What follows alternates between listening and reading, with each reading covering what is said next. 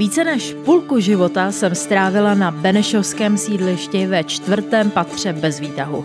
Jestli něco nesnáším, tak to jsou právě schody. Když nefungoval přes týden výtah tady v Praze, kde teď momentálně bydlím, byla jsem to já, kdo psal výhružné vzkazy, kdy to teda opraví. Samozřejmě ve chvíli, kdy jsem se rozhodla dojít do večerky naproti pro víno, to už jsem líná nebyla. Nicméně po cestě zpátky, kdy jsem se rozhodla schody vyběhnout, abych to měla rychle za sebou, jsem se natáhla.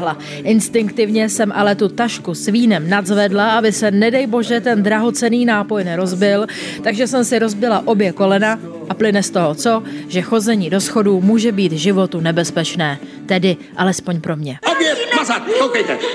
No Marianko, to je takových schodů. Schody, neschody, nemáš tolik vaští. Marš! A stráže! Stráže! Pojďme se ale podívat na nějaké to nej, na místa, kam já určitě nevyrazím, ale vy můžete. Ať už to jsou schody ze železa nebo ze skály, na některé je potřeba pořádná fyzička. Jedno takové schodiště byste našli třeba v Kalifornii. Takhle, výhled údajně přenádherný na celý ten Jesemický park, já o tom ale budu jenom číst. Prý jen 25 kilometrů na nich zabere 12 hodin. No a třeba velká čínská zeď má přes 5000 tisíc schodů na 42 kilometrech. Hrůza. Cestou po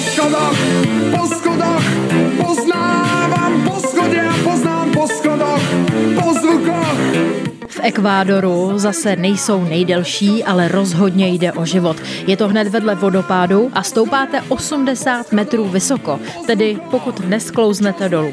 Schody vytesané ve skále byste zase našli v Kolumbii. Po nich můžete stoupat po 740 schodech a poklonit se místním bohům. No, když nad tím tak přemýšlím, tak asi zlatý schody na sídlišti. Zlatý.